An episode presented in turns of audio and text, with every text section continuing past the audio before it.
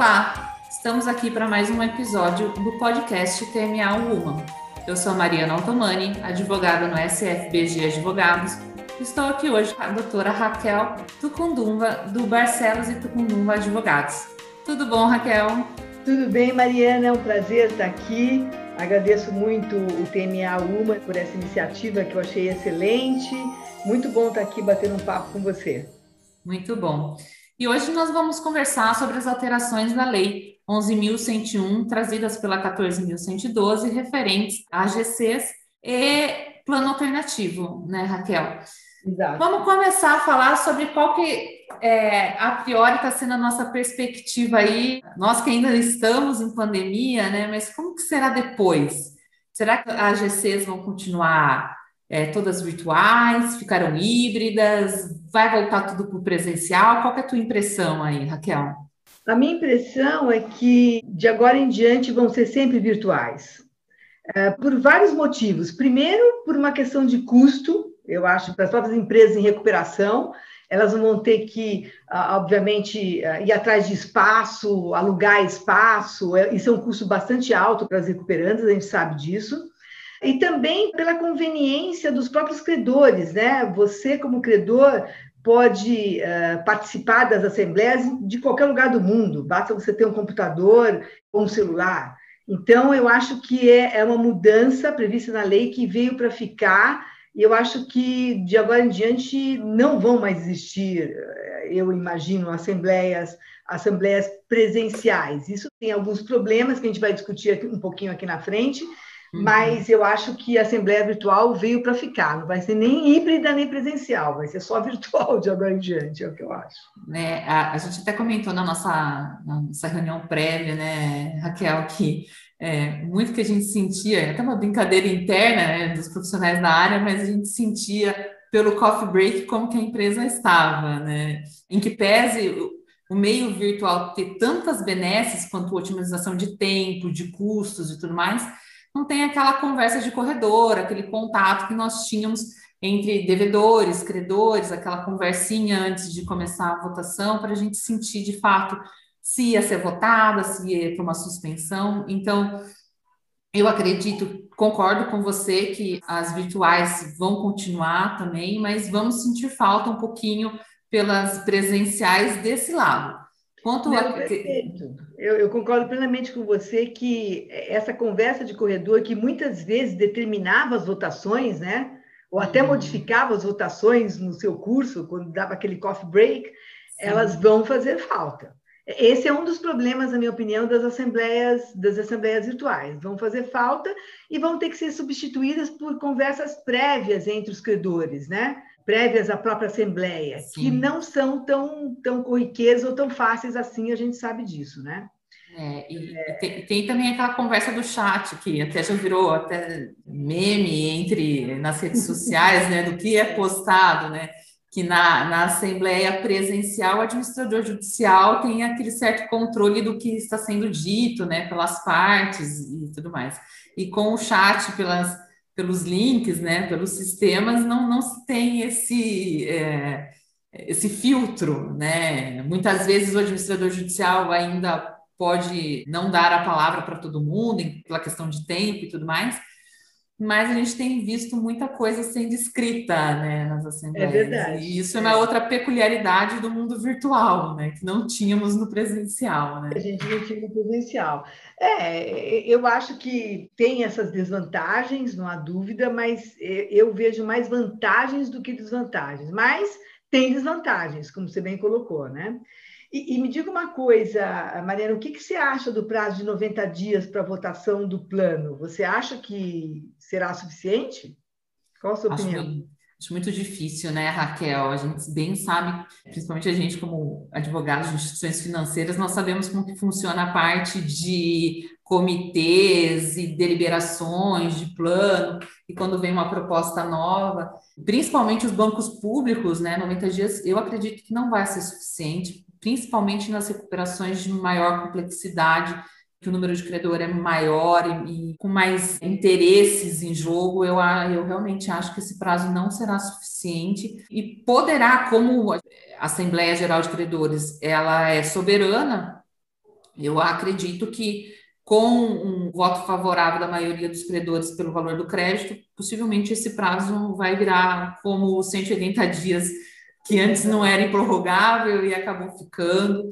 Eu é. realmente acho que para as maiores, mais complexas recuperações, e mesmo as, menores, é inviável esse prazo. É inviável. É um prazo, é mais um prazo da lei, trazido pela lei nova, que não vai pegar. Não vai pegar porque é o que você falou, é inviável. Então, assim, 90 dias pode parecer muito, mas não é. É muito pouco, na verdade. Concordo com você. É um dos prazos, como o stay period, que não vai pegar, vai é. ser prorrogado.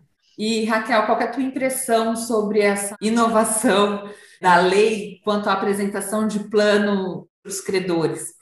Você acha que isso vai ser de fato aplicável remotamente? O que você é, tem achado? Eu, eu, acho, como a gente já tinha trocado ideias nesse aspecto, que uh, óbvio que foi uma das maiores inovações dessa nova lei, da 14112, eu acho que na prática vai se constituir um desafio, um grande desafio. Porque, em primeiro lugar, o prazo de 30 dias para a apresentação de um plano pelos credores é um prazo muito exíguo. Então, como é que os credores vão ter tempo de se reunirem e apresentarem um novo plano sem ter o conhecimento de todos os dados da companhia? E esse é mais um ponto. Quais são os dados que os credores têm das companhias em recuperação? São pouquíssimos, na verdade.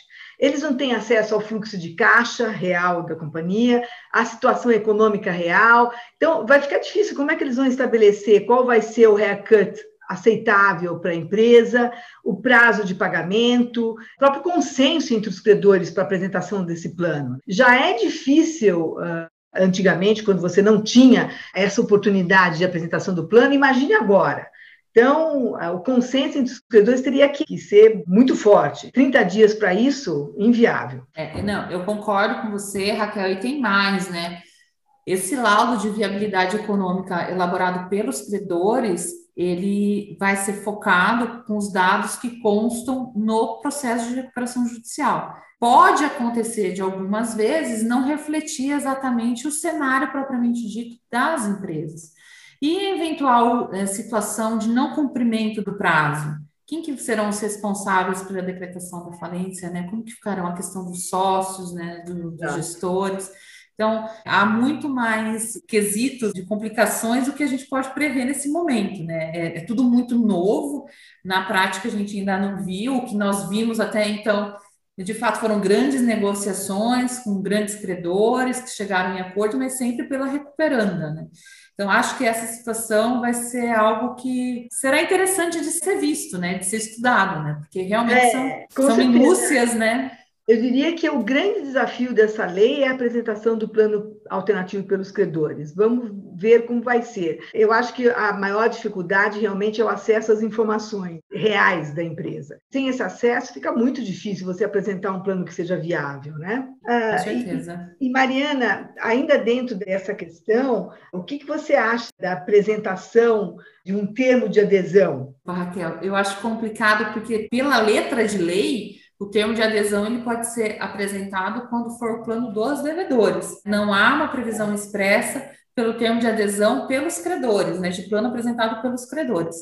Então, no final, acredito eu que possa virar tudo uma grande negociação e acabar sendo pela forma que sempre foi, né? Que até então, né? Dos devedores e credores fazerem um emaranhado de soluções, né? Que resultar numa aprovação de plano e aí sim, né? Levar para o consenso e o judiciário apenas fazer a homologação. Todos cenários que a gente vai ver, né? É, e complementando, eu acho que o termo de adesão ele tem mais uma um obstáculo, digamos assim, porque de quórum. Os quórums do artigo 45, numa assembleia presencial ou virtual, é o quórum pensando-se nos credores presentes à Assembleia. Então, se usar a alternativa de termo de adesão, você não tem essa questão dos credores presentes à Assembleia. O quórum do artigo 45 vai ter que tomar como base a totalidade dos credores do plano em recuperação. Eu acho que a obtenção desse quórum para a apresentação do termo de adesão não vai ser fácil. se você tem que levar em consideração a totalidade dos credores e não os credores presentes em assembleia, entendeu? Talvez não seja fácil, não seja nem interessante, né? Porque na maioria das recuperações, quando se é trilhado né, o plano estratégico da propositura, você já sabe mais ou menos com quem, quem serão os players que estarão mais ou menos ali né, no, no bom relacionamento para as negociações. Então, talvez não, se seja, não seja mais interessante do que a própria realização da Assembleia. Né? Exato. É, eu, claro que também tem vantagens do termo de adesão, porque se você consegue o termo de adesão, o quórum necessário para o termo de adesão, você fica mais uh, seguro em relação à aprovação do plano, né? Porque você já uhum. tem o termo de adesão. Você, você, corre menos riscos do que na Assembleia. Você afasta o risco de rejeição. Então, tem vantagem, sim, não tenho dúvida que tem vantagem. O problema é a obtenção do quórum necessário para o termo de adesão. E, e quais os parâmetros, né? Eu, se porventura você, em uma primeira convocação, não é aberta por falta de quórum, aí na segunda abre com qualquer quórum, então o próprio termo de adesão já seria qualquer quórum. Então, a gente não sabe, de fato, como, como vai é. ser recebido pelos administradores judiciais também, né? Então, é mais um desafio da lei, além da, da, apresentação do plano alternativo pelos credores, né? Isso aí. E Raquel, a gente teria muito mais para poder ficar conversando aqui, debatendo e suscitando nossas dúvidas, porque acho eu que nesse momento são muito mais dúvidas do que de fato a gente pode trazer de plano concreto, né? Porque é tudo muito recente. Verdade. E aí, apenas oito meses, não temos muitos cases aí para servir de parâmetros, né? Vamos ao longo do é, tempo, né? acho, né? Apesar do nosso exíguo tempo, eu acho que essas pequenas pílulas que a gente discutiu aqui de, de, desafios e de obstáculos que têm que ser superados pela nova lei são interessantes para a gente refletir, né? Para a nossa comunidade jurídica refletir, para fazer realmente com que essa, essas inovações vinguem. Ah, com certeza. E cenários como este aqui e todo tipo de possibilidade de discussão, com certeza só traz o nosso aprimoramento profissional e facilita na condução dos nossos trabalhos aí, né, Kel? Verdade. Então, foi um grande prazer estar com você aqui nesse episódio, aqui no TMA. Guma, e fico muito feliz e agradeço muito pelo convite aqui do TMA. Nós é que agradecemos, foi um prazer estar com você, Mariana, e um prazer falar para o TNA Woman. Até mais. Até mais.